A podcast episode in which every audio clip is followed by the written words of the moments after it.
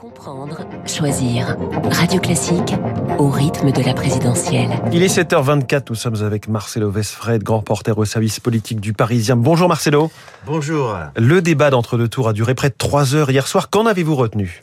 En 2017, on avait eu un débat qui avait tourné au clash. C'était parfois euh, difficile à suivre, on s'en souvient, c'était tendu. Cette fois, on a eu un échange qui ressemblait moins à un match entre deux personnalités qu'un choc, projet contre projet. Bref, c'était vif mais argumenté. Mm. Marine Le Pen a voulu gommer l'étiquette d'extrême droite que lui colle euh, Emmanuel Macron. Alors, elle a parlé, dit-elle, au nom du peuple français, au nom, je la cite toujours, de la concorde nationale.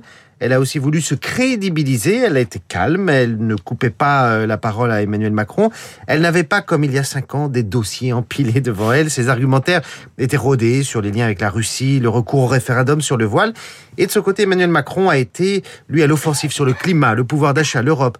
Comme favori des sondages, il aurait pu jouer une autre partition, attendre tranquillement son adversaire au tournant, la laisser venir. Eh bien non, il l'a souvent coupé, contesté. Il a cherché à pointer des incohérences ou des supposées intentions cachées dans son projet.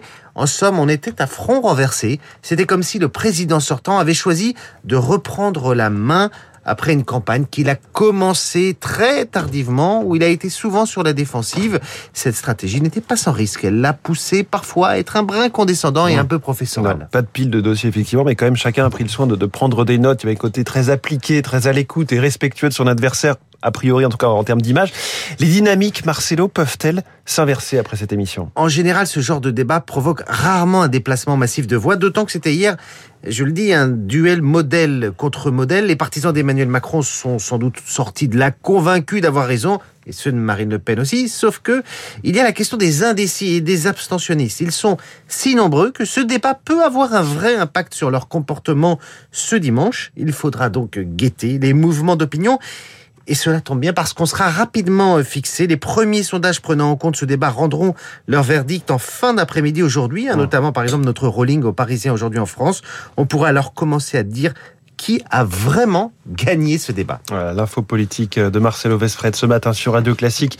David Abiker, les titres de la presse, bah, les journaux jugent le débat ce matin. Et certains donnent même leur avis. Avantage Macron, c'est la une du Sud-Ouest pour qui le président a disséqué le programme de son adversaire, la mettant plusieurs fois en difficulté. La Provence estime que Macron a gardé la main. Pour le Parisien aujourd'hui en France, un Macron à l'attaque et une Le Pen en défense.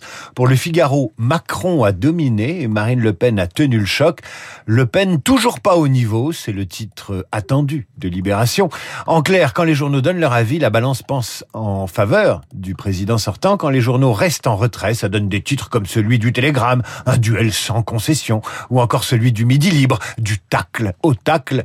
Macron, néanmoins jugé plus convaincant par 59% des téléspectateurs, c'est le résultat d'un sondage réalisé par Elab pour l'Express auprès des téléspectateurs, donc juste après la fin du débat. Merci David revue de presse complète tout à l'heure 8h30. Bonjour Renaud Blanc. Bonjour François. Ce matin, dans la matinale de Radio Classique, on refait le débat. Et oui, dans un instant avec le journal de Charles Bonner, mais aussi juste après, puisque j'accueillerai dans le studio de Radio Classique euh, Guillaume Tabar du Figaro, Régis Le Sommier et François Vidal des Échos. L'analyse, le décryptage de ce débat très dense entre Emmanuel Macron et Marine Le Pen.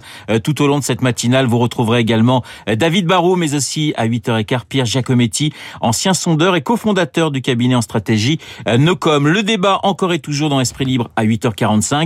Guillaume Durand accueillera comme tous les jeudis Franz-Olivier Gisbert. Franz et son regard sur ces échanges denses mais beaucoup plus calmes qu'il y a cinq ans entre les deux mêmes finalistes à la présidentielle. Esprit libre, Guillaume Durand, Franz-Olivier Gisbert, juste après la revue de presse de David Abiker. Dans deux minutes, le journal.